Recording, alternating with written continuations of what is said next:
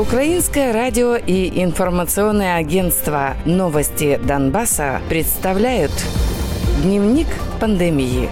Донбасс.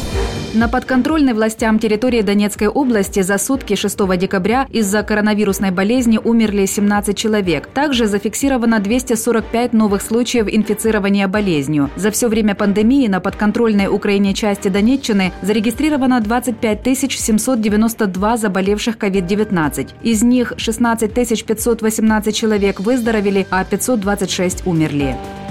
Группировка ДНР за минувшие сутки исследований не проводила. Таким образом, по состоянию на 10 ноября формирование признает 11 527 случаев коронавируса. Из них 5619 пациентов выздоровели, на стационарном и амбулаторном лечении остаются 4818 человек. Умерли 1090.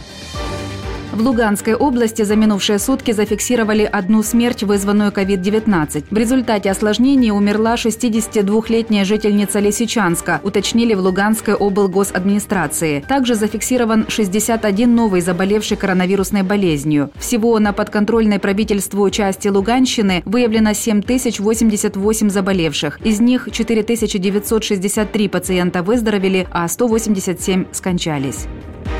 Группировка ЛНР сообщила об одном летальном случае от COVID-19. О случаях заболевания не сообщалось. По состоянию на 7 декабря ЛНР признает 1843 случаев заболевания. Утверждается, что с полным выздоровлением выписали 1607 пациентов, 151 умер.